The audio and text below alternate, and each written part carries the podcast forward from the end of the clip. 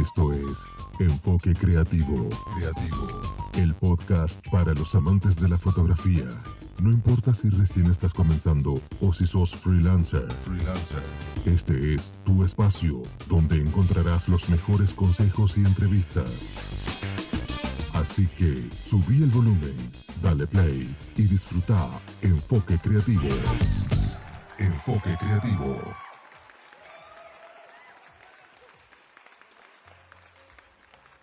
Bienvenidos a Enfoque Creativo, este podcast dedicado 100% a la fotografía.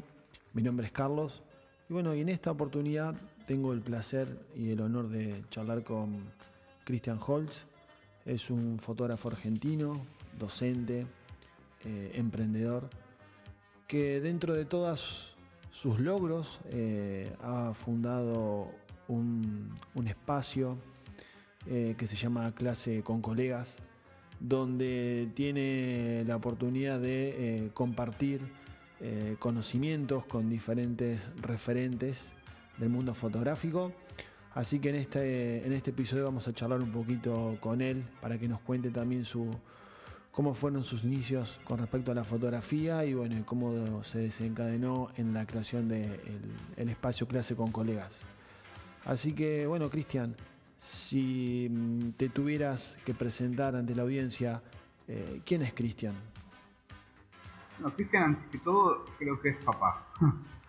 Eh, tengo cuatro hijos que ocupan, ocupan todo el tiempo de, mi vida. Cada uno son muy distintos, entonces eh, cada uno tiene necesidades distintas. Intento estar con ellos todo el tiempo que pueda e intento llevar adelante las cosas del trabajo, las cosas de la casa. Entonces, me tengo que definir, definir, yo soy un hombre de familia. Eh, y después soy todo lo que sea que tenga que ser laboral. Bien, sí, ante todo, lo principal, la familia. Creo que el sostén también más grande que uno tiene. Sí, sí, sí. Eh, en mi caso es como un club para mí. Yo, eh, la verdad es que vivo casi todo el tiempo con, con rodeado de mis hijos y, bueno, eh, no sabría qué hacer con, tiempo libre. ya, ni sabes lo que es el tiempo libre. No, mira, hace, hace una semana o dos semanas tuve cuatro días de corrido sin hijos por esas casualidades de la vida. Y fueron los primeros cuatro días desde que comenzó la cuarentena. Así que eh, imagínate que tuve, no sé, 125 días de corrido con hijos. Y bueno, este, después sí, después soy fotógrafo, eh, soy un buen amigo, eh, soy un buen colega, soy un tipo que respeta mucho la profesión, mucho, mucho la profesión. Eh, soy un laburante, ¿sabes? Sí, a ver, sos una persona mejor que, como decís, que, respeta el laburo, una persona con, códigos, por así decirlo, que en este ámbito, no sé, una opinión, es una opinión personal y me hago cargo, no creo que haya mucha gente, o, hay todavía que ya hay colegas a lo mejor que no tienen tan, tanto código como uno quisiera. Yo, vengo de una familia que, los códigos siempre fueron importantes por el trabajo de mi papá. Y, y eso me lo inculcó desde chico, ¿viste? Sí eh, tienes que tener código para la vida, para, para, todo, para lo personal, para lo laboral. Eh, y a mí, a mí, por un lado me hacen sentir cómodo y seguro los códigos, y por otro lado me hacen poder cuidar a lo que quiero y a lo que quiero. Eh, claro. Así que sí, es una profesión. Yo no conozco muchas otras profesiones, entonces es difícil decir, che, el mundo de los fotógrafos es un puterío. El mundo de los fotógrafos es lo mejor del mundo. El mundo, porque la verdad es que eh, toda mi vida trabajé en, un trabajo en relación de dependencia, en, distintos trabajos en relación de dependencia, pero sobre el mismo rubro. Sí. Eh, que era un rubro muy aislado, muy aislado. Y, y cuando llegué a la fotografía me, me encontré con que es un mundo más eh, orgánico, visceral, porque, porque las cosas en la fotografía es como que realmente pasan por el corazón, ¿no? Sí. Te encontrás con gente que te super quiere, te encontrás con gente que te admira, te encontrás con gente que te odia sin conocerte, eh, te encontrás con gente que te quiere mm, adelantar en los negocios. En fin, es, es, bravo, es bravo. Creo que lo, que lo que resume a la fotografía es la pasión, ¿no? Y eso, la pasión de cada persona es distinta. Sí. sí, sí, sí, sí. Comparto con lo que vos decís. A ver, yo creo que a ver, uno hace las cosas con, pasión y por supuesto que si tiene un, rédito económico, mejor así. Pero yo creo que al momento de que ese, ese ingreso a lo mejor uno lo tiene, va a seguir haciendo las cosas con la misma pasión, ¿no? Creo, a diferencia de que si uno hace las cosas exclusivamente por el dinero. Sí, ojo, a ver, con todo este tiempo que llevo en la fotografía, que es intenso más que largo, lo que me di cuenta es que aunque no tengas pasión, podés hacer un trabajo eh, muy bueno, ¿sí? aunque no tengas pasión por la fotografía, no pasión por la vida, aunque no tengas pasión por la podés, porque puedes ser técnicamente muy bueno y tener un trabajo correcto. Yo creo que la pasión hace la diferencia entre un trabajo correcto y un trabajo personal. Quizás no, no, no es, no es eh, un trabajo que vaya a sobresalir a nivel mundial, pero sí, cuando tenés pasión, la fotografía se trabaja, se trabaja como un algo muy personal. Entonces, ahí es cuando creo yo eh, el sentimiento aflora. Bueno, obviamente afloran los sentimientos de todo, de todo tipo. Y, bueno, ahí es cuando se ve realmente eh, qué tan visceral es la fotografía. Sí, sí.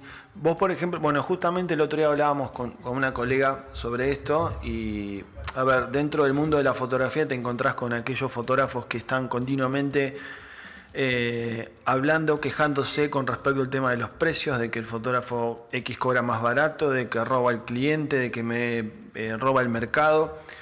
Y, yo lo veo como que el, el precio es un resultado del trabajo que vos realizás.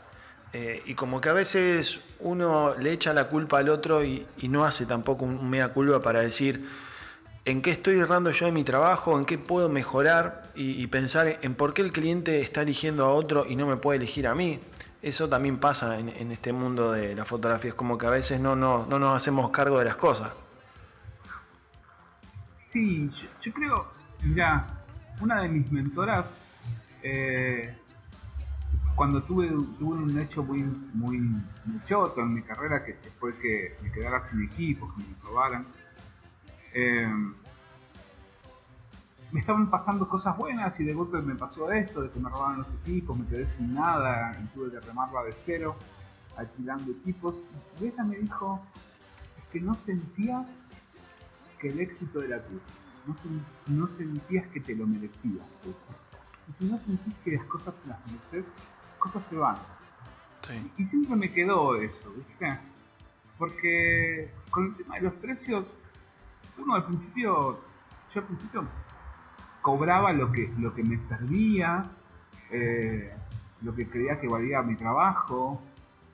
Después empecé a cobrar en base a lo que cobraban mis colegas. Pero para mí en lo personal el salto más grande eh, fue, fue el empuje que yo tuve de otro mentor, de, Horacio Carrano. Sí, Horacio. Que siempre me dijo, eh, Holt, subí los precios. Holt, subí los precios. Estate cerca mío. Holt, estate cerca mío. Y yo, la verdad es que cada uno tiene sus, sus necesidades distintas en este mundo, entonces no puedes decir si ese gana bien, gana poco, está haciendo mal el mercado o no. Lo que sí te puedo decir es que, es que a veces necesitamos un factor extra, esto de, creértela, de, quererte, de, sentir que te lo mereces y subir los precios y, resulta que, que sigue habiendo, que sigue habiendo clientes cuando subas los precios. Este, entonces, el tema de los precios siempre fue... Nunca me fijé en, el otro, ni, ni, lo critiqué ni nada, en el sentido de decir, che, qué bajo que está cobrando los precios. Sí, a veces he sentido pena o risa por algunos precios, vos decís, ¿qué vas a hacer cuando se te rompa la, la máquina, la computadora, la cámara, el lente, cuando te quedes una pata?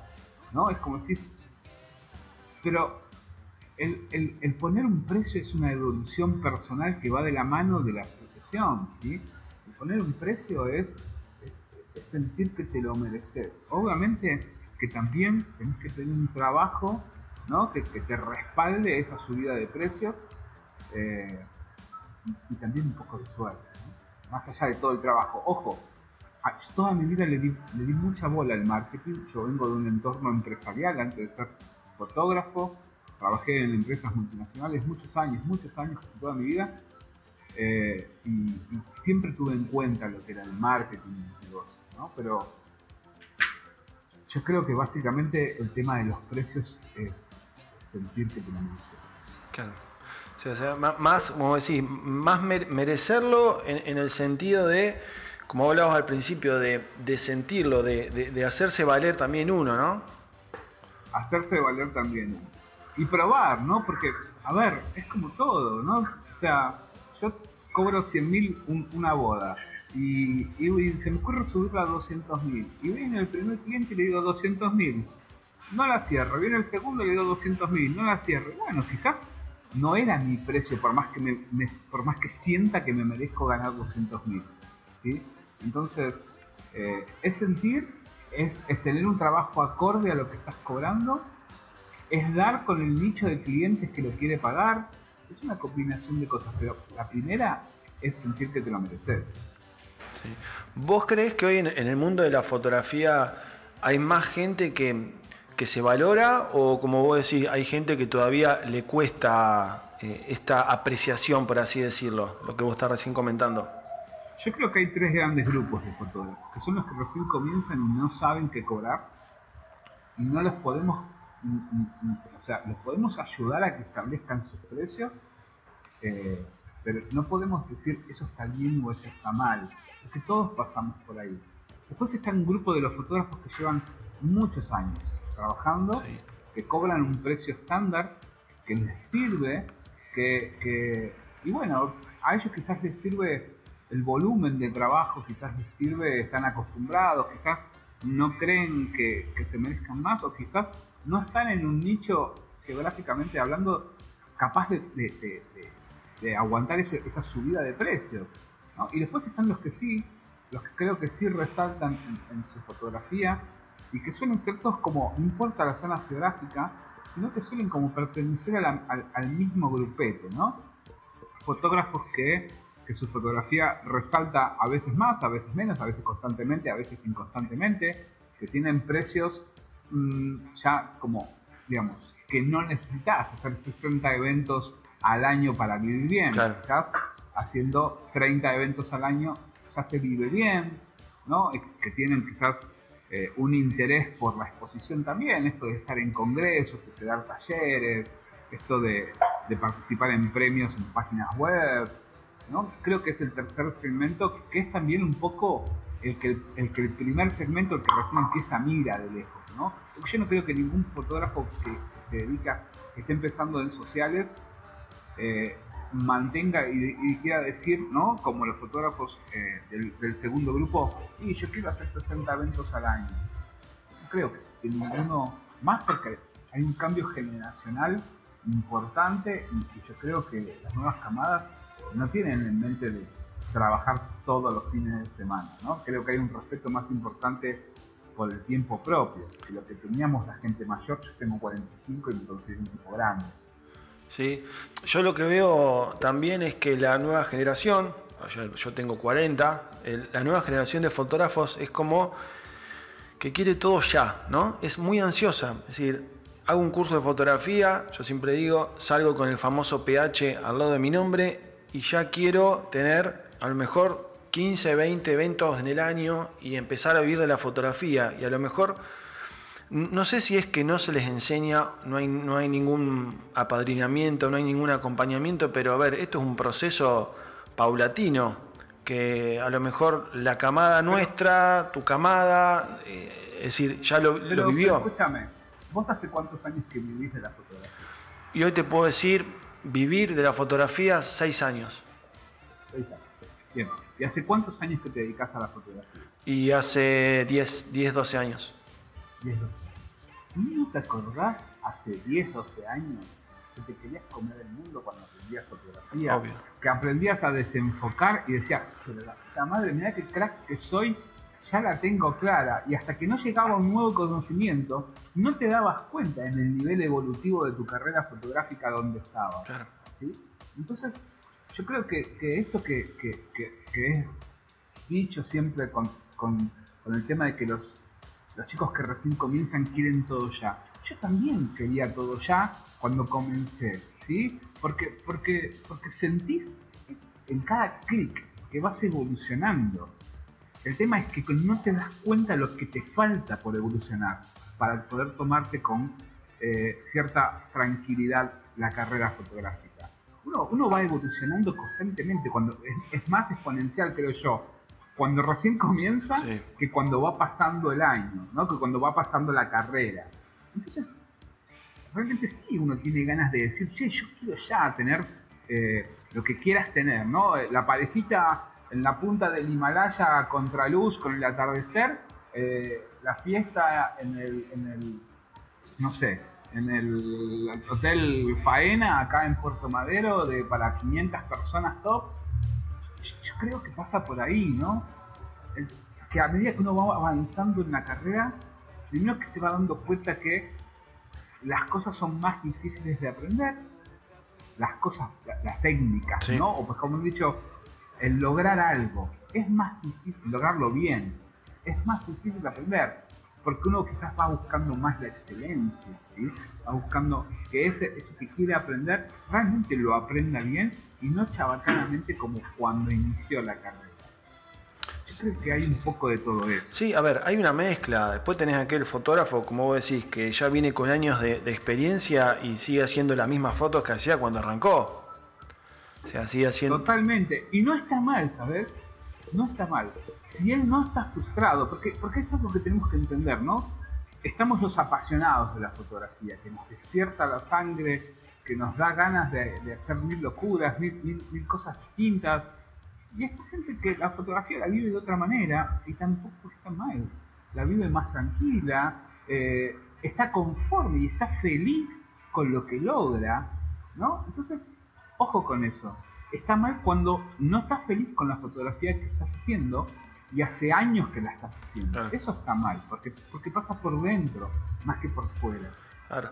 Y, más, con, por ejemplo, con, esto que estamos hablando, también está la otra parte. A ver, de, como decís, tener el fotógrafo que hace años que están en el rubro, que sigue haciendo las mismas fotos, que a lo mejor hace 30 eventos por año, porque a lo mejor no trabaja con precios caros, pero él está, él está conforme con lo que hace, está de acuerdo con su trabajo y por supuesto que siempre están los de afuera que lo critican como siempre hablamos, o sea, en vez de decir, fíjate lo que está haciendo vos, es como criticar siempre al otro. Y uno nunca se pone a pensar de que el otro está bien, está conforme. No solo el otro puede estar conforme, lo más seguro es que sus clientes sigan pensando que es el mejor fotógrafo. Claro. No te olvides que no importa si es Horacio, si soy yo, si es Víctor Lax o, quien sea el fotógrafo, ¿sí? Ah, nos comparamos a los tres, los puse ahí en el, mismo escalón, pero no pero lo que quiero decir es, no importa qué tipo de fotógrafo sea, el cliente que te contrató siempre va a pensar que sos el mejor fotógrafo. Al menos hasta que entregues las fotos y, realmente seas muy mal, ¿no? Pero si no, siempre va, porque él pagó por eso.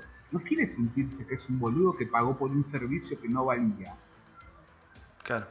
Sí, sí, sí, sí, sí, sí. Por eso te digo, es, tiene, tiene su clientela, tiene su mercado y para ese cliente va a ser el mejor fotógrafo. Lo que vos acabas de decir. Totalmente, totalmente. Sí, sí, sí, sí, comparto totalmente. perdón si, insulto cada tanto. No, olvídate, esto, esto mientras más si hay que putear, se putea, igual yo también lo hago. Cristian, ¿y mm, cómo nace eh, el tema de, mm, clase con colegas? O sea, ¿cómo se te ocurrió? ¿Ya lo venías gestando? O sea, ¿cómo, cómo nace eso? Bueno, yo me considero un tipo inquieto, ¿sí? Básicamente eh, soy un tipo inquieto. Yo vivo en el barrio Palermo, en la ciudad de Buenos Aires, y, la casa que, alquilo es una casa que es un, es un pH industrial, es una casa extraña, por así decirlo, ¿sí? que tiene un espacio suficientemente grande ¿sí? para dar clases. Eh, y, y, bueno, hacía rato que yo tenía en mi antigua vida, que es decir, la vida antes de la pandemia, yo tenía los lunes, los lunes cívicos. Claro. Entonces, eh, podía quedarme a descansar, que no estaba mal, o podía hacer algo lucrativo. Y agarré y se me ocurrió que podía ser un punto de reunión de clases, ¿no? Para, para colegas. Pero no quería dar, yo, yo siempre doy clases, ¿no? De todo lo que sé, yo doy clases. Pero, pero no quería ser yo el centro. Al revés, yo quería que otros colegas viniesen a capacitar a, otros colegas, ¿no?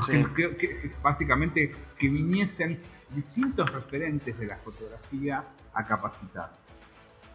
Y así había empezado, justo un mes antes de la, de la pandemia, habían pasado cada lunes un referente distinto, ¿sí?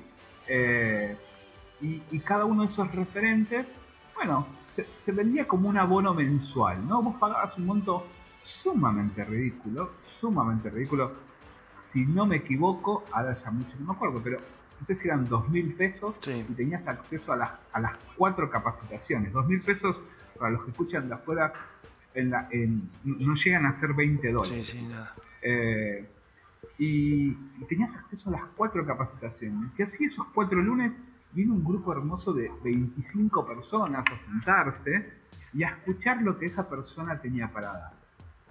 Esos fotógrafos que pasaron Mariano Otto, eh, Lancillota, pasó, eh, bueno, pasó Carrano y pasó eh, Lucía, que ya no me acuerdo el nombre, que hace, que hace familia y, retratos, bodas. Eh, ahí está. Eh, bueno, ah, se, había armado un, grupo re lindo de gente.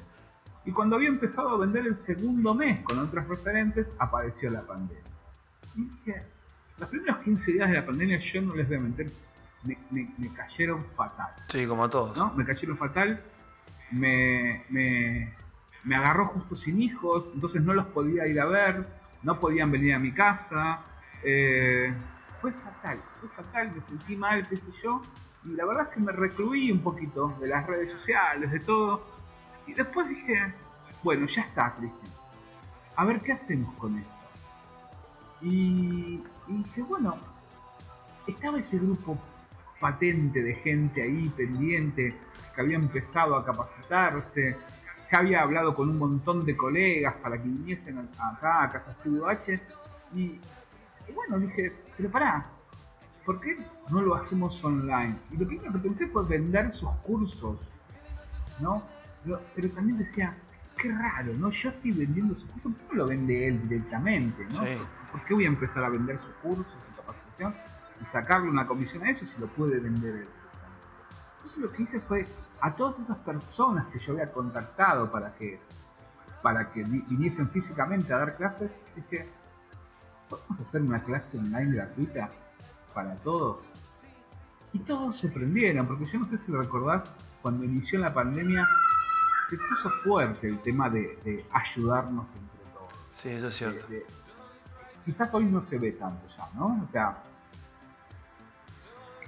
Sí, sí, pero, sí. bueno, básicamente todos me dijeron que sí. Y cuando todos me dijeron que sí, y dije, pero pará, ¿por qué los lunes? Que ahora no está la limitación física de que van a estar mis hijos, o sea, sí iban a estar mis hijos, pero, pero no había el tema de todas las sillas, que antes eran 25 personas en el estudio, ¿no? Entonces dije, ¿y si lo hago todos los días? Y, simplemente con ese mismo impulso empecé a contactar a, todos. Y en las, en las primeras dos semanas de la pandemia, de, de perdóname, del CCC, ya había contactado durante casi 100, fotógrafos, o 120, ya no me acuerdo cuánto van. Claro, una eh, locura. Una locura, sí. Hubo días que hubo tres clases por día. Eh, mañana, mediodía y, tarde, o mañana, tarde y noche. Una locura, pero la verdad es que estaba bueno que todos estemos reunidos capacitándonos, porque al principio se sentía que iba a terminar pronto, ¿no? O sea, lo que se decía es que iba a terminar pronto. Después nos dimos todos cuenta que, era, para largo, ¿no? Pero lo que hice fue capacitarme, capacitarme eh, a, capacitarte igual que todos los demás, ¿no? Eh, a través de nuestros propios compañeros. Y como soy curioso, bueno, de alguna manera dirigí la batuta, pero siempre, siempre intenté hacer las preguntas que cualquiera haría. Para, para de alguna manera aprovechar, ¿no? Seguro. ¿Cuándo, te vas a capacitar con Víctor Bach gratis? Con Marco Rojo, con, Con, tanta gente que entrevisté y que pregunté cosas desde personales a técnicas. Entonces, nada, había que aprovecharlo y había que compartirlo y generarlo y, así nació el CCC online, ¿sí? porque la base del CCC es, el, es, es esto de las clases con colegas pero presenciales de los lunes. Y yo creo que inclusive haciendo, haciendo juego con las letras de las clases con colegas, ese triple C, es que todo esto comienza mucho antes. Comienza hace cuatro años, cinco quizás, cuando comencé con algo que se llamaba cenas con colegas. Esa fue la verdadera, la verdadera, el verdadero inicio del CCC. Cenas con colegas eran un momento eh, momento pobre de mi vida, donde no tenía plata para capacitarme, y donde en mi, cabeza dije, ¿cómo hago para capacitarme si no tengo plata para gastar o invertir en estos cursos? Y algo que, siempre se dio, yo amo cocinar, además de ser fotógrafo gastronómico, amo cocinar. Dije, ¿por qué no los invito a comer a una cena? Y en el medio de la cena, entre comida y comida, uno va preguntando lo que tiene dudas, ¿no? Y, así inició las cenas con colegas.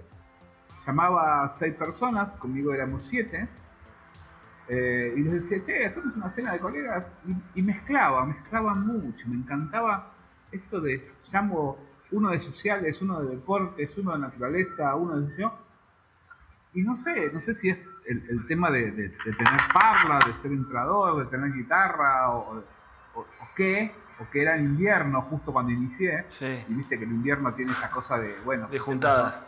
Este, claro, juntémonos a comer comida rica y pesada y calórica, y, y bueno, empezó así. Y esas cenas con colegas, al principio hice también, una vez por semana, venían a comer a casa, personas distintas. Y todos me decían que sí. Y, bueno, y el primer año de las cenas con colegas dije, bueno, vamos a festejar el Día del Fotógrafo en, casa. Y, fuimos, no sé, 30. Y el segundo año fuimos 50. Y, el, y así, ¿no? Eh, y hoy por hoy tengo la, suerte de vivir en esta casa estudio que es grande y sigo haciéndola, sigo disfrutando cocinar para los demás y sobre todo la sinergia que se genera entre todos cuando están reunidos y te das cuenta que ese con el que te puteaste este, en un grupo de Facebook en realidad es un tipo buena onda y que solamente no habías podido entender lo que te estaba tratando de decir, porque en esto de, escribir muchas veces es difícil expresar los sentimientos, expresar el carácter en que uno está diciendo algo, ¿no? Entonces, ¿qué más, qué más aporte a la, a, la, a la profesión que hacer que la gente se una? No, no, eso, la verdad que es genial. A ver, yo de esto que comentabas, yo destaco eh, tres cosas y me identifico yo también. Yo creo que la primera es cuando vos, cuando pasa todo esto, es decir, bueno, eh, ¿en qué me convierto? ¿En víctima o en protagonista? Y creo que a lo mejor uno se puede quedar o perdurar con el hecho de, ser víctima y, o directamente decir, bueno, paso por una transición, porque normal pasa esto, uno tiene incertidumbre, no sabe lo que va a pasar, pero a medida que va viendo que esto se va prolongando, uno dice, bueno, tengo que empezar a actuar me voy transformando en protagonista. Y, después eh, está fantástico porque, a ver, ¿por qué digo que me siento identificado con lo que comentás? Porque la intención de estos podcasts eh, es también un poco esa, o sea, la oportunidad de charlar con gente que yo, la verdad, respeto mucho, valoro mucho, creo que son referentes en, en cada uno de los aspectos a que se dedican. Y, también aprendo yo porque hago preguntas que a mí me sirven y creo que también le puede servir a aquella persona que recién comienza con la fotografía o aquella persona que hace X cantidad de años que está con la fotografía y se encuentra en una meseta y no sabe cómo despegar. Y, también este tiempo creo que es como que uno aprovecha para realizar cosas que durante el año, cuando esto no estuvo, nunca las pudo hacer. O directamente, creo que antes de la pandemia el fotógrafo a lo mejor estaba en una zona de confort y, ahora es como que empieza a mover un poco su negocio, no sé, fotógrafos que empiezan a cambiar su diseño, fotógrafos que empiezan a meter eh, bolilla a la página web, fotógrafos que empiezan a hacer esto. Es como que es una mezcla de todo. Y, creo que, por eso te digo, me siento muy identificado por esto, porque yo también, eh, a lo mejor en su momento no he tenido el dinero, o, quiero charlar, quiero dar un espacio, un momento, y creo que estos, estos espacios, como clase con, colegas, eh, o, el tema de los podcasts, creo que son espacios exclusivos para aprender. Uno aprende y, la otra persona que escucha también aprende, aprende mucho. Y la verdad que estos, estos espacios de conocimiento son muy valiosos, muy valiosos. Totalmente, totalmente. Yo, siento que, clases con colegas ocupó un lugar rápidamente que, tendrían que haber ocupado otras instituciones ¿no? Que yo esperaba lo que hizo Clases con colegas que lo hubiesen hecho otras instituciones, otros, otros, otras uniones de fotógrafos. Cuando nadie lo hizo, tomé la posta. Pero había que unir a la gente, ¿sabes? Había que, darles un, refugio donde toda la gente se, pudiese conectar todos los días, eh, pasar nuevas, nuevas de relaciones, porque estábamos cada uno aislados en nuestros casos. ¿sí? ¿Qué vas a hacer? ¿Vas a sentarte todo el día a ver Netflix? Sí, podés ver Netflix, obvio que sí. Tenés que respetarte cuando estás depre, cuando no. Pero no tiene que ser todo el día. Claro. Tenés que hacer. Porque, porque si sobrevivís a la pandemia, porque es la verdad, ¿no? Si sobrevivís a la pandemia, ¿qué vas a hacer con lo nuevo que te llegue? ¿Qué vas a hacer con los nuevos tiempos? Yo no quiero reinventarme completamente, como se dice, ¿no? Yo quiero repotenciarme. Porque yo antes de, hacer sociales o de hacer gastronomía, que son los dos nichos con los que trabajo, soy fotógrafo. Y siempre defendí la pluralidad de, de ser fotógrafo como base. Yo te puedo hacer cualquier tipo de trabajo obvio que no voy a estar al nivel de los especialistas, pero puede ser que el cliente esté más que feliz. si yo te voy a la cancha a cubrir un partido, por más que no me guste el fútbol, te voy a ir y voy a retratar desde mi punto de vista todo técnicamente lo mejor que pueda. ¿Va a ser comparable a un fotógrafo de deportes? Seguramente que no. Pero ¿sabes qué? Puede ser que el cliente igual quede encantado. Entonces, antes que nada, soy fotógrafo y, yo quiero repotenciar el hecho de ser fotógrafo. Después vemos si, si será haciendo la astronomía, haciendo deporte, haciendo, no sé, sepultura, qué sé yo, retrato de, cementerio, no importa. Lo que importa básicamente es que yo no quiero cambiar completamente el enfoque de mi vida. Porque con la, con la con la llegada de la pandemia, desgraciadamente vi muchos colegas que tuvieron que sí usar la palabra reinventarse y no repotenciarse. Porque, porque los viste vender conservas, los viste vender comida, los viste que está mal, no, para nada, porque, porque el sustento bien ganado es lo principal en esta vida, ¿no? Ser honrado. Pero, pero, pero otra cosa es lo que esa persona quizás sienta por dentro está frustrada por, tener que reinventarse haciendo vianda. O reinventarse, eh, no sé, haciendo joyería este, en acrílico para vender por delivery. No sé. Me ocurre que yo no quería eso en mi vida. Ojo, no se me caen los anillos. Hago lo que tenga que hacer para que a mis hijos no les falte nada. Pero prefería mantenerme dentro de la foto. No, no, por, supuesto. A ver, yo como, a ver, como vos decías, no es por desmerecer a nadie, pero a ver, en estos tiempos es como que también, a ver, uno busca siempre manejarse en el mismo mercado, como vos decís. Eh, uno puede ser fotógrafo eh, y, retratar y fotografiar lo que sea, porque uno es fotógrafo en sí.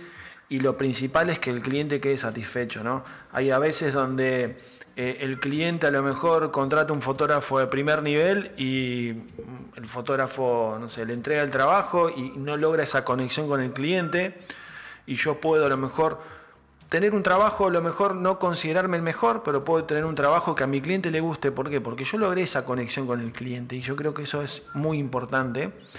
Y, mm, y basándote un poco... Sí, Cristian. comentarios que a mí me llegan, porque algo que siempre he tenido es buen oído, ¿sí? Esto de escuchar a los demás.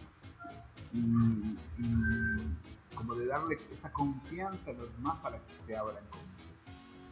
Y la de, colegas que me han, me han confesado cosas de ellos o de otros, obviamente que no ha salido al aire, ¿no? Pero tanto en las cenas de colegas cuando recién empezaba como como privadamente. Y te puedo asegurar que hay, a veces coberturas de eventos sociales, de bodas, que han sido cubiertas por, por, grandes fotógrafos y que quizás el cliente no ha quedado contento y, porque ha faltado cosas básicas que ese fotógrafo del que estábamos hablando hace un rato, que, que, quizás tiene un trabajo normalito, que quizás no se hubiese cubierto, ¿entendés?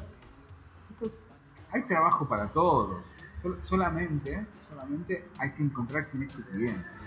Exactamente, exactamente. Es más, en esta época donde vos decís es una forma de, repotenciarse, de, o mejor no tanto reinventarse, pero el, a ver, hoy en día hay muchos, eh, muchas personas, por ejemplo, que están abocándose a emprendimientos. Eh, como decís, eh, por ejemplo, alimentos, eh, productos, y nosotros como fotógrafos tenemos ese nicho de mercado que está saliendo, que está creciendo a pasos agigantados, y nosotros podemos ser los responsables de que ese cliente que vende hoy, no sé, viandas, pueda tener un mejor trabajo y nosotros seguir en el mismo, en el mismo rumbo, en el rumbo fotográfico. Eh, y como vos decís, no es reinventarme y decir, bueno, yo hoy voy a, partir de ahora voy a hacer comida, voy a vender vianda, que a ver, que si uno lo tiene que hacer, lo hace. Eh, pero también está la otra de, buscar esa oportunidad de decir, bueno, a ver, yo soy fotógrafo, eh, me voy a dedicar a esto, voy a empezar a buscar este rumbo. Creo que hay un montón de cosas como para repotenciarse, ¿no? Sí, lo que pasa es que salgámonos de algo, ¿no? Mover el totó es algo que cuesta universalmente a todo el mundo. Mover, mover este, el culo, para los que no entienden lo que es el este, La verdad es que lo que sí aprendí con, los años, ¿no? con los años de fotografía, pero sí te puedo decir que es la única diferencia es la gente que hace. ¿no? Es, cuánto te tardás en llevar a cabo una idea. No importa si está bien o está mal hecha porque la verdad es que todos queremos que el cliente nos venga a buscar, todos queremos que, eh, venga esta marca que te diga, tomá, fotografía mis productos, tomá, sos elegido el fotógrafo del año. Todos queremos que las cosas nos caigan de arriba. Si no existiese, si, ese, esto, esto existe porque a ver, si no, no existiesen las casas de, de quiniela, de, de de, ¿no? de juegos de azar. Porque, es un azar, es, es, la satisfacción instantánea de que nos elijan y de que... Pero la verdad es que mover el totó y, repotenciarse o, decir, corta la bocha, vamos a parar acá, ¿qué pasa? ¿Qué hago? ¿Cómo sobrevivo? ¿Qué tengo que hacer? Ah, me tengo que levantar todos los días a las 5 de la mañana porque mis hijos se levantan a las 7, a las 8 y ya a partir de que se levantan no puedo trabajar y lo hago. Me levanto a las 5 de la mañana todos los días para trabajar esas 2 o 3 horas de, del día, porque después voy a estar ocupado, es sacrificar reuniones con amigos, con familia, es sacrificar películas o series que ver.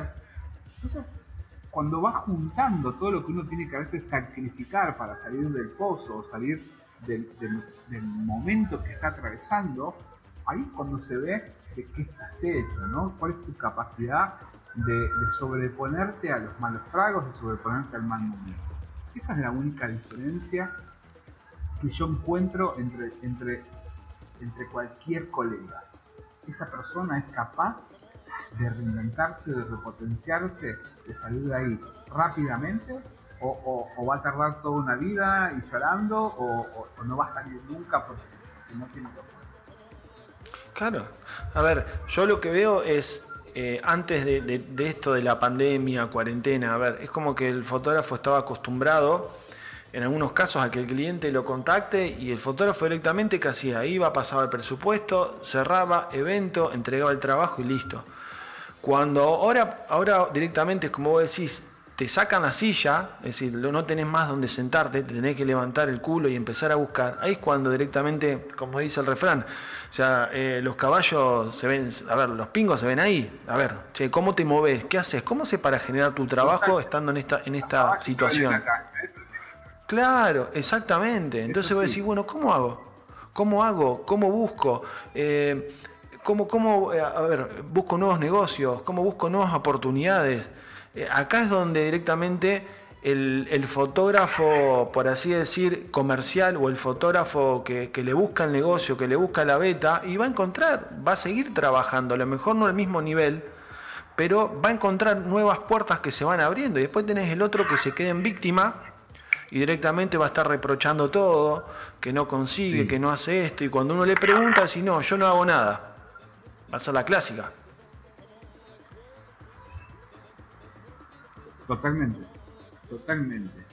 Y, te digo más, la gran diferencia no es, no es, no es tener ganas de tener un cambio, no es tener ganas, no es, no es ni siquiera sentarse y planearlo. La gran diferencia es hacerlo. Esa es la gran diferencia. Exacto. Porque, porque puede ser alguien que, que, que te quede llorando, podés ser alguien que, diga la semana que viene empiezo, podés ser alguien que incluso se levanta temprano, se pone a, escribir lo que tiene que hacer, pero nada de eso cuenta hasta que no das el primer paso y empezás a hacer las cosas. Planear no es hacer las cosas, porque en mi vida fui un gran planeador. Tengo 40 años de planear cosas. La, la diferencia fue cuando empecé a ejecutar, cuando empecé a hacerlo rápido, lento, pero hacer.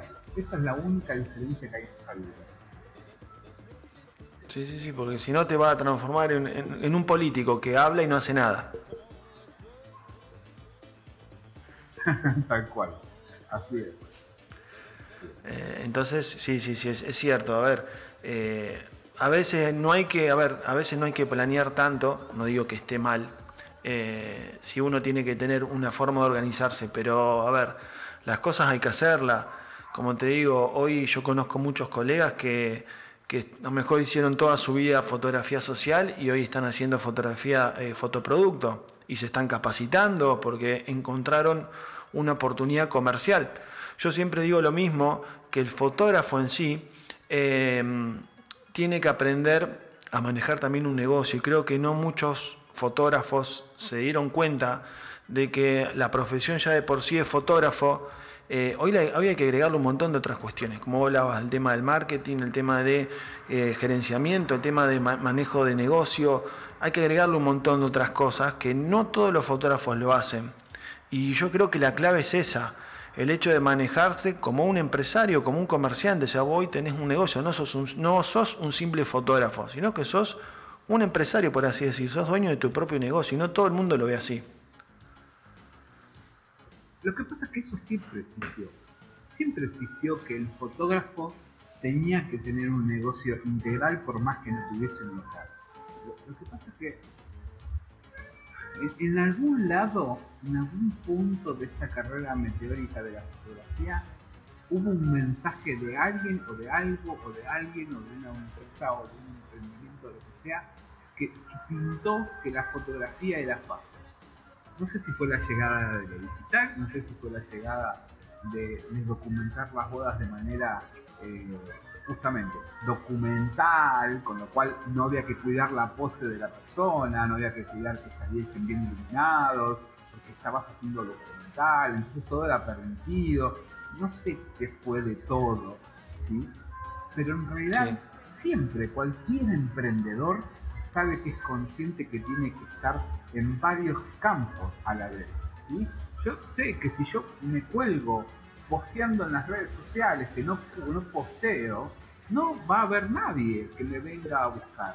Porque en las redes sociales es como, a ver, postear algo en las redes sociales Es como el tipo que tiene una panadería y cuando abre la panadería limpia los vidrios. Si vos no limpias los vidrios, no limpias el piso, no acomodas la factura y el pan para que esté lindo, y bueno, cada vez vas a tener menos clientes. ¿Está bien? El tema es que en algún lado alguien dijo, ser fotógrafo es fácil. Y se pensaron que solamente era hacer clic. No, y tenés tantas, tantas, tantas zonas de la fotografía para llevar adelante como un negocio, ¿no? Porque, ojo, debe ser jovista. Sí. Quizás tengas que solamente clic. Pero si querés vivir de la fotografía, vas a necesitar inmiscuirte en el marketing, en el negocio, en la técnica, en, en miles de cosas. Inclusive, algunos que, por ejemplo, que tuvimos la suerte de pararnos arriba de un congreso y hablar, tienes que empezar a ver, a ver qué es la oratoria, cómo, cómo hablo mejor, cómo me expreso mejor, cómo logro comunicar mejor mis ideas. Y ya entonces cada vez sos más y más abarcativo, pero a la vez también sos cada vez más complejo. Eh, no, sé cuándo fue que dijeron, se puede ver la fotografía solamente haciendo clics. No, no, no, no, por, eso te digo, a ver, a ver, hoy como a veces la fotografía también se, transmite o se genera a través de la moda, mejor alguien como vos decías ha venido y dijo, bueno, la forma nueva de trabajar es esta y todos empezaron a trabajar de la misma manera, pero es como vos decís, a ver, hasta, a lo mejor no sé si te ha pasado, pero vos querés, por ejemplo, encontrar en las redes sociales de fotógrafos, por ejemplo en Instagram y tenés fotógrafos que tienen su perfil en privado. Y vos decís, ¿cómo puedes tener, ser un fotógrafo y tener un perfil en privado y lo mismo que yo quiero ir a tu negocio y te tengo que golpear la puerta para que me abra. Totalmente.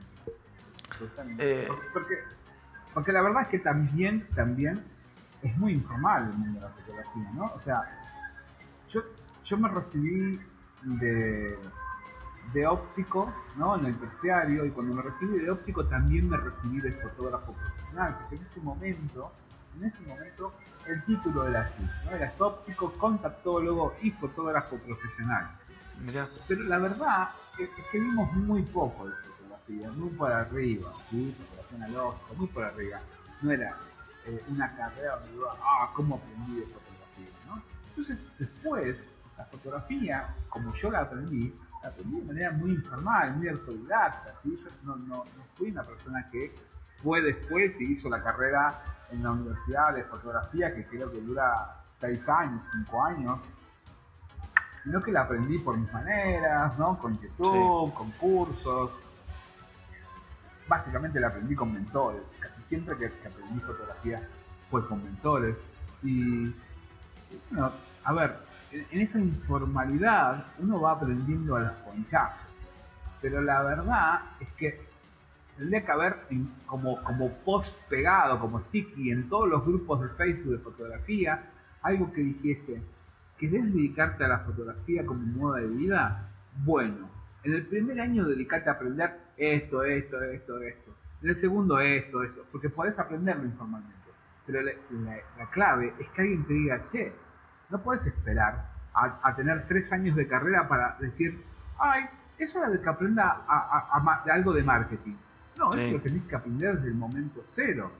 Cómo guardar plata para, para, para tu negocio, para invertir, reinvertir. Eh, ¿Me explico? Entonces, ojalá, ojalá. Yo cuando, cuando me dedicaba más a formar a fotógrafos con los cursos de fotografía básica, yo siempre les hablaba del negocio, del marketing y de todo, no solamente de cómo componer o iluminar. Eh, al menos porque, qué sé yo, yo siempre lo vi a la fotografía como un negocio. ¿no? ¿Es un modo de expresión? Sí, encontré libertad en la fotografía para expresarme, soy un tipo muy, muy mm, ¿cómo decirte? Con muchas ganas de comunicarme siempre, sí, y encontré un lugar donde comunicarme. Pero ojo, desde el momento cero supe que no era un hobby, supe que tenía que ser un trabajo. Y como un trabajo, tenés que dedicarte a varias cosas a la vez. La única condición que me puse en este modo nuevo de vida es que la, plata siempre entrase a través de la cámara, siempre entrase a través de, la fotografía y, no tuviese que tener un segundo trabajo eh, de, X, de cosas. Pero, pero ese es el tema. Aprendemos a los ponchazos por intuición y, obviamente lo lindo es aprender técnicas porque bueno, uno aprende técnica y saca mejores fotos, y mejores fotos es más reconocimiento de los demás y, más orgullo propio, ¿no? Pero, pero llega un momento en que llegas tarde a que, uh, che, yo tendría que haber aprovechado estos tres años y no solamente aprender, tendría que haber aprendido. Sí, sí. A ver, yo, yo siempre hablo de lo mismo, que digo, a ver, eh, a ver, hace un par de meses hice una encuesta en Instagram y, puse si tuvieras X cantidad de dinero, ¿en qué invertirías? ¿En capacitación o en equipo? Y el 70% invierte en equipo y no en, y no en capacitación. Y, y, también la capacitación que hay hoy, y yo desconozco si existe algo más, pero no sé si hay capacitaciones exclusivas, por ejemplo, para enseñarte a vender. Y hoy el fotógrafo en sí, yo considero, y a veces me considero yo también, que el fotógrafo no es buen vendedor. Y tenemos que aprender a vendernos. Y creo que también va por el hecho de la seguridad de uno, ¿no? Uno tiene que ser seguro y tiene que estar completamente, volviendo a lo mismo, seguro de que mi producto va a ser el que satisface la necesidad del cliente. Y yo no sé si ahí los fotógrafos están muy seguros o no, o saben venderse o no. Es como que todavía falta eso, como que el fotógrafo va a aprender más el tema de un revelado, el tema de una edición, copiar qué es lo que hace esa, esa persona para trasladarlo a su trabajo. A veces le puede salir bien o no pero creo que, al fotógrafo le falta eso, el hecho de también aprenderse a vender. Creo que él también, eh, yo lo veo de esa manera. Lo que pasa que aprenderse a vender sí tiene que ver con la seguridad de uno. Aprenderse a vender tiene que ver también con la historia de cada uno. Yo quizás hace tres años atrás, antes de que empezara a subir mis precios, yo estaba súper conforme con mi fotografía. Pero pero no subía mis precios porque, porque mi realidad, mi realidad, me marcaba que lo que iba a empezar a cobrar era un montón de plata. ¿Cómo podía cobrar en un evento más que lo que cobra eh, una persona en relación de ¿Trabajo una sola noche? ¿Cuánto trabajo? ¿Un día y medio más? ¿Un día y medio, dos días de edición? ¿Cómo iba a ganar en, un en tres días, cuatro días más que lo que ganaba un, asalariado en un mes. ¿no? Y, entonces quizás a veces, que fue lo que a mí me ayudó muchísimo eh, Horacio, es a dejar de pensar como pobre. Directamente te lo decía así. Dejar de pensar, en abundancia. que mi realidad no, no necesariamente es la realidad del que me contrata yo te puedo asegurar, y, la gente en el grupo del CCC, del WhatsApp, lo, sabe, porque, porque tuve que hacer consultas sobre eso, que ahora en pandemia cerré el mejor trabajo pago de toda mi carrera fotográfica. Y la cerré en pandemia, ¿entendés? Y, y, es re loco. Entonces, ¿hubiese llegado a cerrarlo? Y no, porque en el medio de la pandemia, necesitando la guita, le hubiese pasado una décima de lo que le pasé por el trabajo, ¿entendés?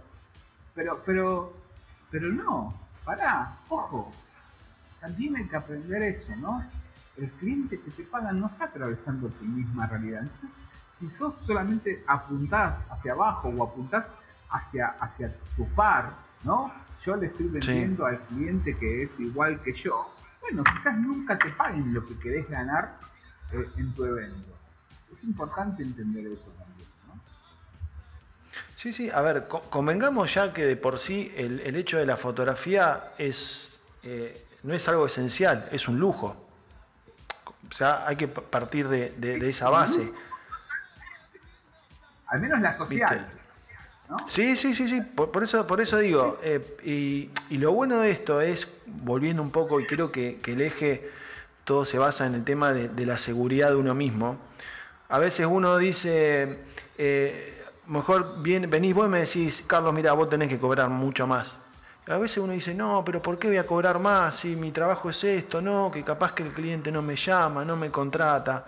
Y vos decís, no, cobra más, estate seguro de lo que vos realmente, cobra más. No, que, o sea, es como que esa barrera a lo mejor vos la has roto y hoy en día vos podés decir, sí, sirve y uno tiene que cobrar más. Y a lo mejor, como decís, la realidad de uno no es la misma que el otro sentía vergüenza cada vez que subía los precios. Sentía vergüenza, te, lo puedo jurar. Yo decía por dentro, mira el precio que estoy pasando, Y sin embargo, seguí motivado por, por, por, yo quiero ser franco, no es que dije hoy, che, voy a cobrar más porque me lo merezco, sino porque realmente tuve un gran motivador al lado, un gran motor. Hoy pedí más, te van a pagar.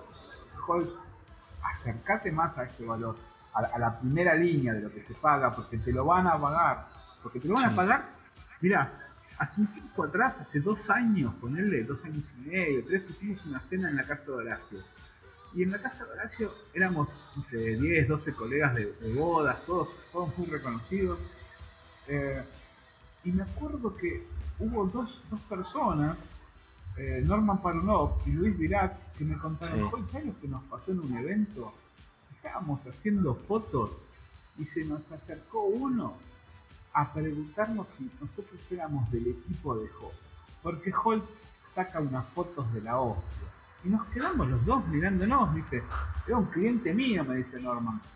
Eh, nada que ver, pero vos fijate el poder de las redes sociales, ¿no? Era un momento en que yo le daba mucha, pero mucha pelota a las redes sociales posteando todos los días, ¿no? Y generando, generando el club a través del storytelling, esto de, que, de, que, la gente quiera leer, quiera ver, quiera saber qué estás haciendo, ¿no? Era tan, tan explosivo esta manera que tenía de, trabajar las redes sociales que imagínate que llegaba a ese punto, ¿no? Entonces, me acuerdo que eso fue como que me hizo ruido, ¿viste? Y en esa misma reunión también me acuerdo de que hablaron todos así, eran todos top, y yo estaba ahí, escuchando, mirando, y, y, y hablaban la canción de quitar, no, yo cobro esto, yo cobro esto. Y me quedé helado cuando gente que para mí es número uno cobraba igual o menos que yo, ¿viste? Y yo les dije, loco, no entiendo. Claramente me dijeron, el precio no es solamente lo que vos querés que el precio también es lo que el cliente está dispuesto a pagar. Y puede ser que no importa que tu fotografía no sea tan buena como la del otro colega.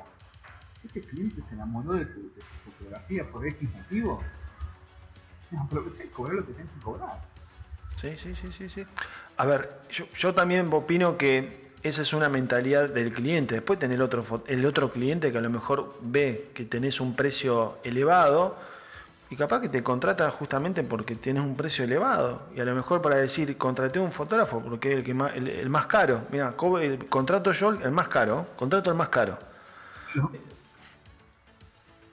Totalmente, los motivos por los te contratan, a veces sí es la fotografía, a veces no a veces es porque le quedas cerca de su casa, a veces es porque escribís lindo, a veces es porque justo posteaste una foto de que estás comiendo un plato de, de espaguetis y el tipo sintió identificación con vos. o sea, realmente la fotografía, eh, no, sé hasta qué punto hoy en día, ¿no? Te contratan solamente por tu fotografía y no te contratan también por un poco de lo que dejas ver personal en sociales. Pienso Sí, sí, eh, ah, por eso es, lo que hablábamos recién, el tema de la, de la, conexión, de lograr esa conexión con el cliente. Eh, yo el otro día hablaba con un, con un colega uruguayo y, me decía, a ver, cuando arrancó la, cuarentena, a ver, eh, sacamos la cuenta y decíamos, bueno, ¿cuántas, ¿cuántas bodas tendríamos que haber hecho en esta cuarentena y están todas frenadas? No sé, tenemos 20 bodas. Perfecto, listo. ¿Qué hacemos? Y vamos a mandarle un presente a las 20 parejas. Y le mandaron un presente a las 20 parejas y lograron tal conexión con esas parejas, que es lo que busca hoy el cliente. Creo que el cliente va también por ese lado. Hola, hola, hola. Hola. Sí, ¿me escuchás? Ahí, sí, ahí te escucho. Ah, bien. Eh, lo que decía era bueno que ah, con un colega uruguayo. Un colega uruguayo Exactamente, bueno, el colega uruguayo lo que hizo fue, apenas arrancó la cuarentena, mandarle un presente a cada una de las parejas que habían suspendido la boda, y fue tal, tal conexión que tuvieron que todas las parejas postearon en las redes sociales, hicieron un desastre. Claro, Mateo, bueno, Mateo cuando mandó, mandó cervezas, fue impresionante lo que logró. Y, eso es lo que eso lo que, lo que yo siempre apunto, es, lograr eso. Exacto. es ejemplo de que no solamente es crack con sus fotos, que son, son hermosas, sino que es crack con el negocio, que él entendió, entiende cómo es el negocio. Exacto, sí, sí, sí, sí. Por eso te digo, no, no todo el mundo entiende el juego. Creo que el juego, no mucho, no, a ver, no mucha gente entiende esto, de, no mucha gente entiende esto del negocio y, creo que después están los problemas, el hecho, che, que no puedo vender, que no me contratan, que no cierro eventos y, creo que va mucho más allá. Eh, el otro día tuve la oportunidad de hablar con Lisandro Enrique, que ahora está en, España, y, él me decía, a ver, yo he llamado a, clientes y cuando les pregunto cómo están, el cliente me responde, eh, sí, vos me llamás por el evento. No, no te llamo por el evento, quiero saber cómo estás, cómo la estás pasando, necesitas ayuda, necesitas una mano. Y, el cliente vuelve a preguntar, pero eh, por el momento, no, no, no, ya sé que el evento lo vamos a posponer, pero te estoy llamando para ver cómo estás. Y lograr ese clic con el cliente, que el cliente diga, wow, me está llamando para preguntarme cómo estoy, no me está llamando ni para cobrar lo que falta, ni para ver cuándo hacemos la sesión, ni para ver cuándo posponemos el evento. Creo que eso es totalmente poderoso y eso hace la diferencia, eso te marca de, una, de tal manera que te va a hacer diferente al resto. Totalmente. Em, sí. Está bueno que encuentres tu manera. Exacto, sí. ¿no? sí. Porque hay, hay, no, hay miles de maneras. Sí, sí, sí, Cada una tiene que ser la, que te sirva. exactamente, a ver, también es prueba y error. Es decir, bueno, capaz que tu forma, eh, la forma que tiene Cristian es la misma que tengo yo y, yo adopto la mía y tenemos los mismos resultados. A ver, yo creo, Tal cual. Y, y, siempre soy de esas personas que digo que el cliente ante todo, creo que el cliente, la, mejor publicidad que uno puede tener es que el mismo cliente se te transforma en vendedor tuyo que eso es lo que nosotros tenemos que lograr, de que, de que tu cliente se transforme en tu vendedor. Tuviste 20 bodas en el año, tenés 20 nuevos vendedores. Creo que ahí hay que apuntar, y como te digo, no todo el mundo apunta a eso. Y, te das cuenta cuando la gente prefiere cambiar el equipo eh, en vez de invertir a lo mejor en una capacitación. Entonces, entonces uno dice, ¿para qué vas a invertir en un equipo aprovechar el que tenés, exprimilo al máximo. Ahora, si vos me decís que ya lo exprimiste al máximo y necesitas un paso más porque lo que vos querés realizar no lo podés hacer con el equipo vigente, bueno, ahí invertí.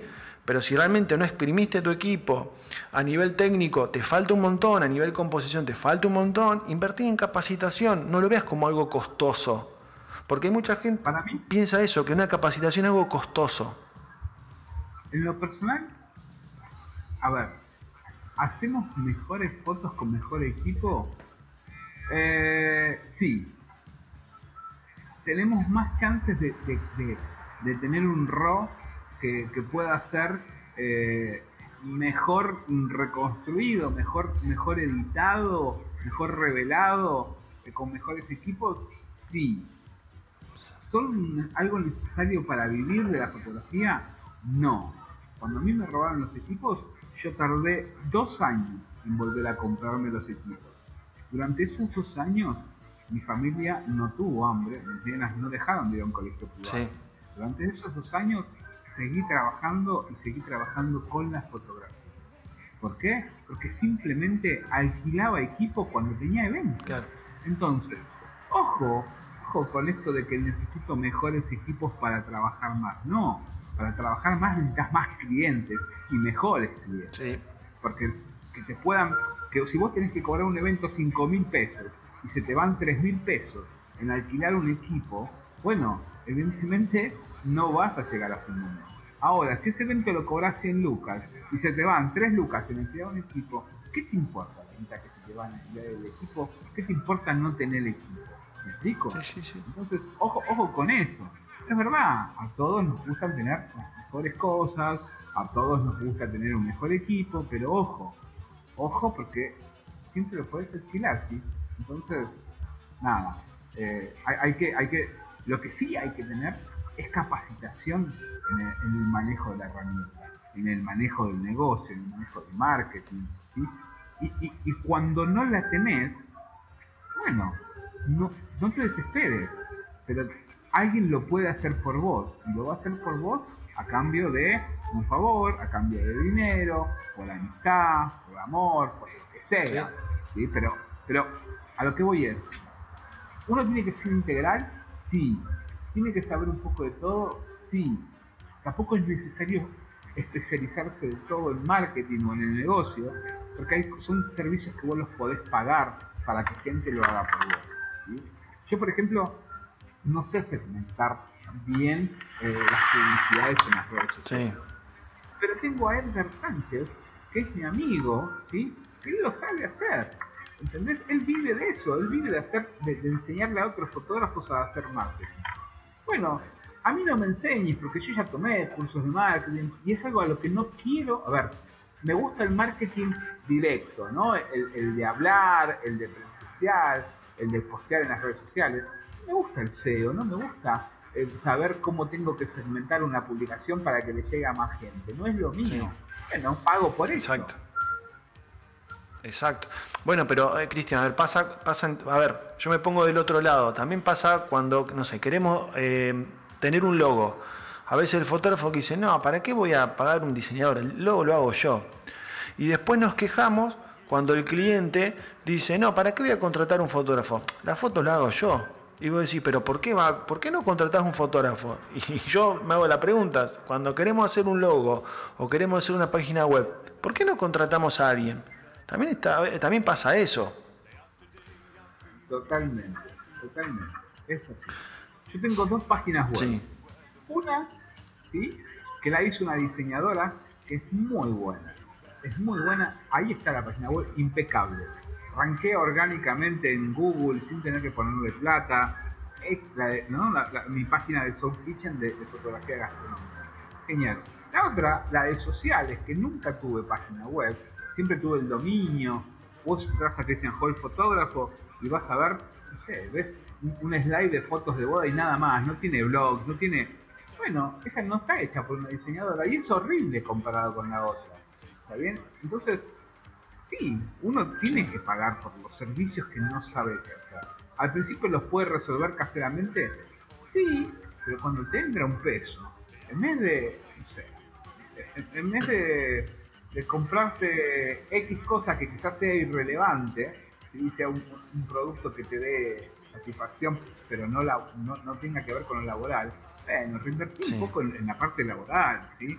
Eh, no, no, si vas a abarcar todo, bueno, también tenés que tener, ser consciente de que, de que ese, ese abarcar todo puede ser que no esté muy bien logrado, ¿sí? puede ser que no sea tan efectivo. Sí, sí, no, no, a ver, por eso, a ver, como dice el refrán, que mucho abarca, poco aprieta. A ver, nosotros no podemos ser todo no solamente, a ver, fotógrafos, diseñadores, eh, administrar página web, armar esto, armar lo otro, o sea, directamente es como decir, yo, si yo quiero abarcar todo, en algún punto voy a estar fallando, porque no puedo estar en todo. Para eso existen diferentes profesionales. Y vuelvo al, mismo caso, cuando tenemos una persona que tiene, no sé, un emprendimiento y le saca fotos a sus productos, nosotros como fotógrafos que decimos, che, ¿por qué no nos contrata a nosotros para... No, no, lo que pasa es que prefiero hacerlo yo. Y a nosotros nos pasa lo mismo. Muchas veces cuando tenemos que diseñar un logo recurrimos primero y principal a logos gratis, porque no queremos gastar en un logo y no tenemos en cuenta que es la marca, es nuestra marca que, no, que, nos va a posicionar, o sea, nos va a catapultar hacia arriba o nos va a hundir, o sea, es nuestra marca, nuestra, eh, nuestra empresa. Entonces, como que ahí nosotros no queremos invertir, porque decimos, no, ¿para qué vamos a invertir en un logo si el logo lo puedo hacer yo? Y hacemos el logo con el diafragma, con el, no sé, la camarita y demás. creo que también tiene que ver un poco con, con el con el momento económico que estés viviendo. Sí, también. o sea, esto, esto de, esto de, ¿hay gente tacaña? Sí, hay gente tacaña, obvio que sí. Pero yo no creo que la mayoría de los que hoy tacañean en, por ejemplo, pagar un diseño web sea porque son tacaños, sino porque les está costando llegar a fin de mes, no están cobrando lo suficiente los eventos, no están teniendo suficientes eventos, no están, no están teniendo los suficientes clientes. Entonces toda la guita cuenta. Entonces hay veces que no es de ser ratón. Es que decís, che, una página web completita, ¿no? Vale 10 lucas.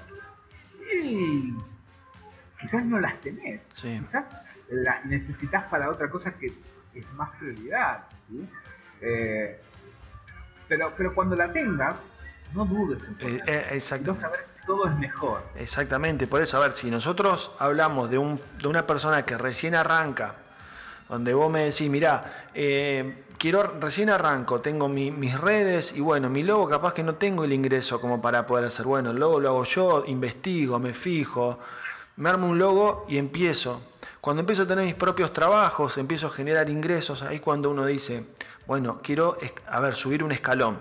Bueno, invierto en un logo, perfecto. Y bueno, busco una diseñadora, buscaré a 20, pediré 25 presupuestos y busco el que se adecue a lo mío y me, mejore el logo. Listo, bueno, y después más adelante iré evolucionando. Eh, pero también después tenés los fotógrafos que tienen ingresos. Y vos, por ejemplo, a ver, hoy convengamos que eh, hay fotógrafos que no tienen página web y trabajan muy bien, y tenés fotógrafos que tienen página web, como por ejemplo en tu caso o en el mío. Eh, pero hay fotógrafos que te dicen, no, yo no pienso invertir en una página web. Bueno, perfecto, porque es un costo elevado, es un mantenimiento y demás.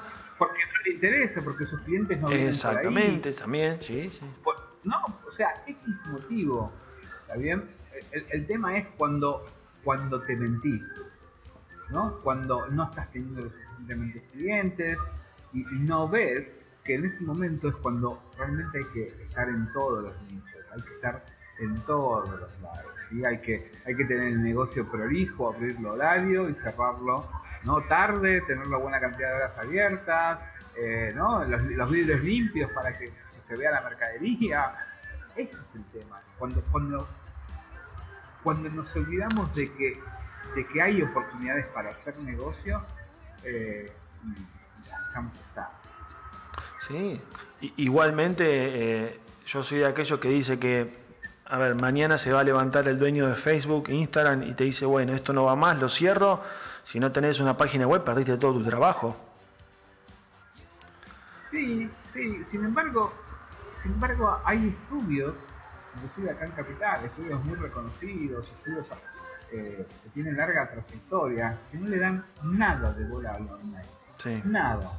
Pero porque están ya situados quizás en un segmento de nicho, ahí, en un nicho probablemente específico, con una determinada clientela. Por ejemplo, hay estudios que trabajan mucho con eh, con la gente, eh, con los judíos, con, las, con las fiestas judías. Y el, el, judío, el que se casa, el que se festeja de Bar lo que sea, se maneja de recomendación de boca en boca. Entonces, quizás está toda una vida, y cuando hablo de una vida es 30, 40 años haciendo fotos en el mismo nicho segmento, viviendo bien, ganando buena guita, teniendo quizás, como sé que hay un estudio, quizás llega a los 300 eventos anuales, no tiene página web. Pero, ¿qué pasa? Está firme y recontra seguro en ese nicho. Quizás el día de mañana eh, la, colectividad cambia la manera de, valorar y no se usa más el boca a boca y, bueno, ahí sí tendrán que reinventar. Sí, sí, sí, Yo creo que, el tema es, uno, uno empieza a ver las opciones cuando, cuando empiezan a estar vos empezás a tener pocos clientes, empezás a necesitar guita y decir, a ver, ¿dónde estoy fallando? ¿Dónde, ¿Dónde puedo estar? ¿Qué puedo hacer para mejorar? Pero si las cosas marchan bien, uno no se puede... No, el argentino no tiene la costumbre de rever su negocio si las cosas marchan bien. No tiene esa cosa previsoria. A ver, pasa, pasa en todo, a ver, en cualquier otro rubro. Es decir, si vos las cosas te vas bien, decís, bueno, listo, no, me va bien yo con esto me va bien, perfecto. O sea, nunca, nunca analizo y, decir, bueno, a ver, yo sé que me va bien. ¿Cómo claro, ¿cómo, ¿cómo potencio esto? A ver, yo sé que hoy gano, no sé, 100. ¿Cómo puedo hacer para ganar 150? No, pero quédate con los 100. No, no, pero a ver, ¿qué puedo hacer para ganar 150? Ya te vas preparando, o sea, vas entrenando, vas teniendo una gimnasia. Que a lo mejor nunca, si esto no hubiese pasado, vos a lo mejor directamente, como decís, no tengo la necesidad. Pero si te llega a agarrar esto, lo que está pasando actualmente, ya uno está preparado y, directamente tiene esa gimnasia. Ahora agarró un montón de, fotógrafos, colegas, emprendedores y los descolocó completamente. Pero es como vos decís, cuando las cosas van bien, nunca nos ponemos a pensar cómo podemos estar mejor. Siempre nos quedamos con que las cosas están bien. Y si las cosas están bien, yo me quedo donde estoy. Me quedo en mi quintita, en mi zona de confort, como vos decís, me quedo con el culo sentadito y no me muevo. Eh, eso es... Porque quizás, porque además, quizás te va bien y decís, bueno, no sé, trabajo nueve horas al día, me va bien, porque, porque si no, no existirían los trabajos en relación dependiente. pasamos, a ese punto, ¿no? Eh, porque el que generalmente mueve el orto y, se preocupa por cómo mejorar es el emprendedor. Porque la persona que está en un trabajo de relación de dependencia sabe que cuesta mucho escalonar en una empresa y que además siempre va a haber un tope, ¿no? Nunca vas a ser el dueño de la empresa Entonces, bueno, qué sé yo, trabajo nueve horas al día y, es suficiente. ¿No? Es suficiente porque el resto del día yo quiero disfrutar, quiero estar con mi familia, quiero ver películas, lo que sea que quieras hacer. No está mal, no está mal. Pero, pero hay como una cosa de no querer evolucionar, ¿no? O, no tener la motivación para evolucionar. Está bien, está mal, son estilos de vida. Hay gente que es muy feliz teniendo un trabajo en relación de dependencia, cumpliendo horarios y teniendo la seguridad de que a fin de mes cobran. De hecho, hay muchísimos fotógrafos que se la pasan en los grupos, en los grupos de Facebook, hablando de la fotografía, esto, la fotografía, aquello, cuando tienen la seguridad de tener un trabajo en relación de dependencia. ¿sí? Eh, entonces, para mí el verdadero emprendedor es el que no tiene un trabajo de sino es el que se rompe el orto, reinventándose, repotenciándose, buscando en qué puede mejorar, buscando qué otro nicho puede abarcar, qué más puede hacer que no se queda quieto, porque el verdadero emprendedor sabe que esto es una ola que sube y baja, ¿no? Eh, hoy tenés trabajo, mañana no, entonces la, familia sigue comiendo. Obvio. Tenés que estar previniendo qué pasa si, si, la ola baja. Obvio, por, por, eso digo, hoy siendo un emprendedor, por supuesto que tiene sus pros y sus contras.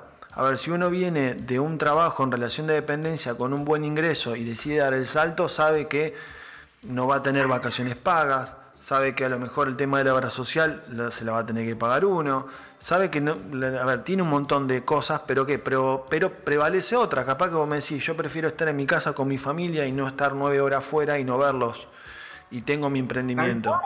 Entonces, ¿viste?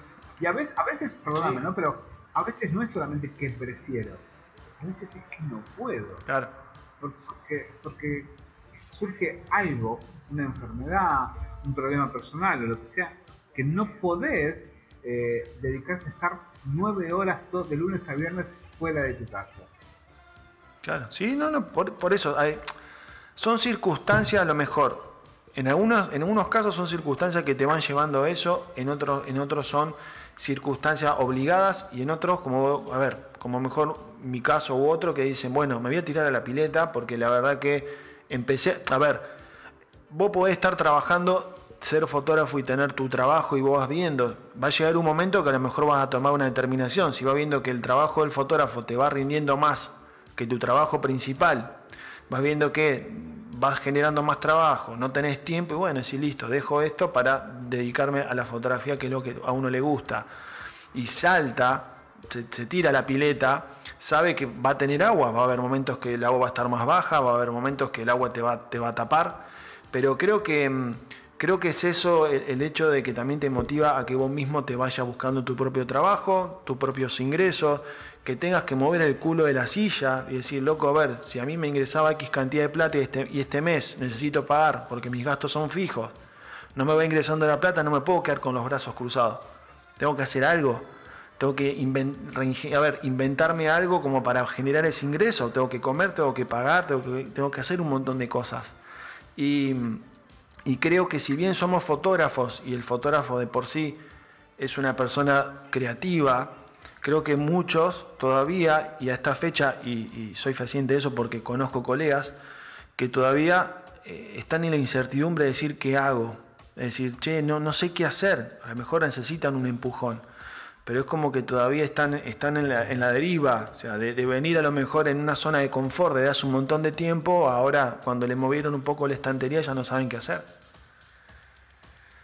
Sí, yo creo que el gran consejo para, las personas preguntándose si dejo mi trabajo en relación de dependencia o no para dedicarme a, ser emprendedor es que si no tenés capacidad de graciar, es decir, no tenés capacidad de de nadar, así venga la ola que venga, no te pides el Porque en el mundo del emprendimiento no hay nada que sea plano, llano y, que sea constante.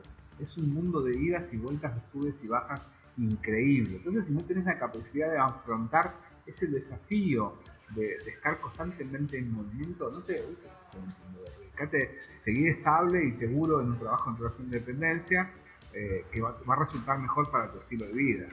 Sí, seguro. O tomarlo como un hobby. Tomarlo como un, como un hobby y decir, bueno, los fines. claro, exacto. trabajo, como. Totalmente. Sí, sí, sí, sí, sí, sí, Cristian, eh, la verdad que para ir finalizando un poquito el podcast, la verdad que, eh, la verdad te, te soy sincero, eh, admiro mucho a las personas como vos, porque la verdad que aprendo mucho y bueno, todo lo que estuviste comentando son a veces incertidumbres y, son realidades también, ¿no? La verdad que genial la charla, me encantó. Eh, a la gente bueno, que la va a estar escuchando y la está escuchando, la verdad que también le va a encantar porque son realidades que a lo mejor eh, no la escuchás que la digan muchos fotógrafos y, también son verdades que en ningún congreso te las enseñan. Y, estos, y estos medios de comunicación, como por ejemplo clase con colegas, o por ejemplo el podcast, eh, que los dos se hacen con, mucha pasión.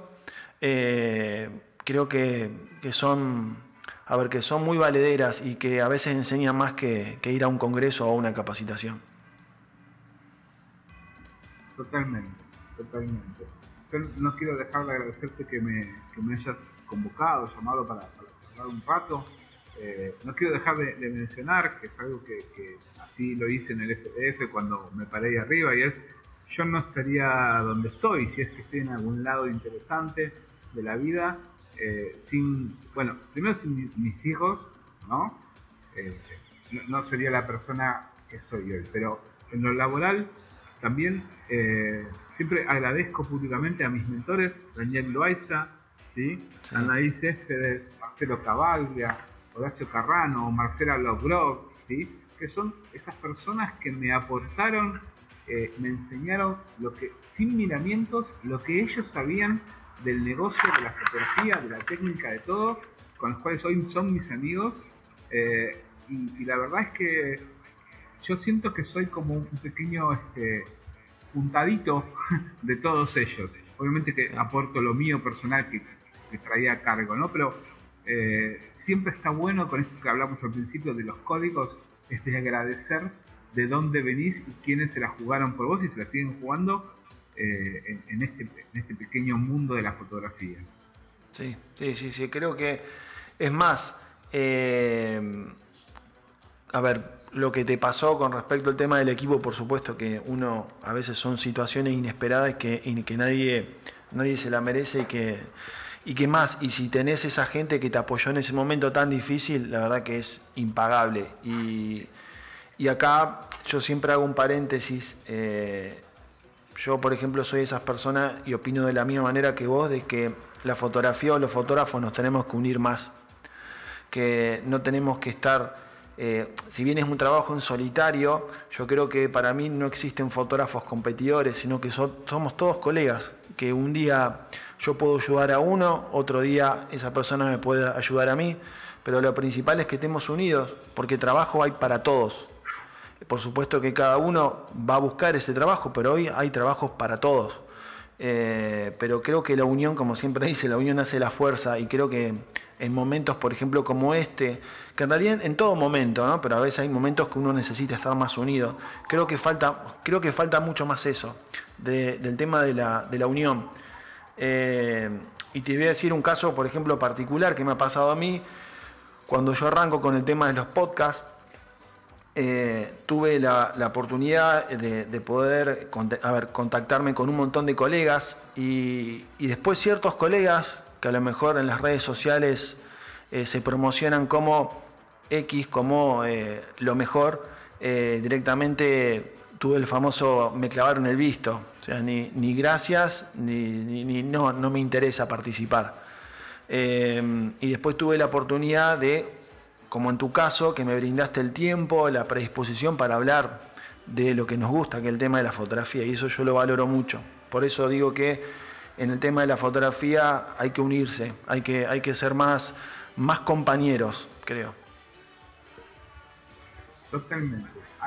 hay que no solamente ser más compañeros, sino que hay que intentar que la profesión, la profesión vuelva a revalorizarse como antiguamente se hacía.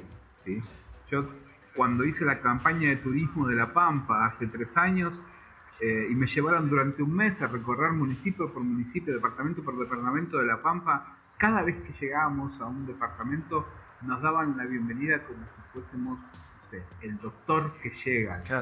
A ese punto, ese respeto, era el fotógrafo que iba a retratar el municipio para mejorar el turismo. Entonces, si, existe en muchos lados el respeto por la profesión a uno, me parece que, estaría bueno que, llevarlo a algo más global, ¿no? Que no quede solamente en algunos lugares, que en algunos lugares que haya respeto por la profesión. El respeto por ser fotógrafo hoy esté en todos lados. Sí, sí, sí, sí, comparto totalmente. Eh, así que Sí, así que, como te digo, eh, para mí eso es más que valedero porque, a ver, te ayuda un montón. Como te digo, Hoy yo no veo, a ver, a veces muchos me dicen, ¿por qué llevas como, no sé, asistente segunda cámara a chicos que recién arrancan que van a ser tu competencia? Digo, para mí no son competencia, son colegas. O sea, yo nunca tuve la oportunidad de que alguien me diga, vení, y, y, cuando yo he planteado tampoco me dieron la oportunidad. ¿Por qué yo no le puedo dar la oportunidad a alguien que recién arranca? Si esa persona tiene la necesidad, ¿por qué no se la puedo brindar yo? Y el día de mañana, cuando yo necesite algo, sé que voy a poder acudir a esa persona. Y va a ser mi colega, no va a ser mi competencia. Entre comillas, siempre está bueno la competencia sana, ¿no? que te ayuda a crecer, pero después tomarlo como rival, competencia, que me va a robar mi cliente, mi mercado, no existe. No, no, no. Yo, también creo lo mismo que vos. Algún cliente puede irse con él que era para vos y si esa persona no quisiera, eh, hubiese ido con vos, puede ser pero ¿sabes qué? Hay cliente para todos, todos somos distintos. El cliente finalmente te va a elegir a vos por X motivo. Entonces, para mí no, no hay que preocuparse porque, porque el otro eh, te quiera cagar el negocio. no, eso no, no, no va a ser así. Vos preocupate por ser buena persona, preocupate por ser un buen fotógrafo, un buen profesional, por respetar la profesión y las cosas van a marchar de maravilla. Sí. Cristian, te vuelvo a agradecer por el tiempo, la predisposición. Eh, por supuesto, bueno, que el espacio del podcast queda abierto para, otra, otra charla, otra entrevista y para lo que necesites. Así que eso no dude en, acudir para, para lo que necesites, vamos a estar acá disponibles. Eh, te quiero nuevamente agradecer por el tiempo, por la, por la predisposición, más un domingo y demás. Y la verdad que en estas charlas aprende un montón y la verdad que con vos he aprendido muchísimo. Un abrazo grande, Carlos. Manténganse unidos, colega. Un abrazo, Cristian.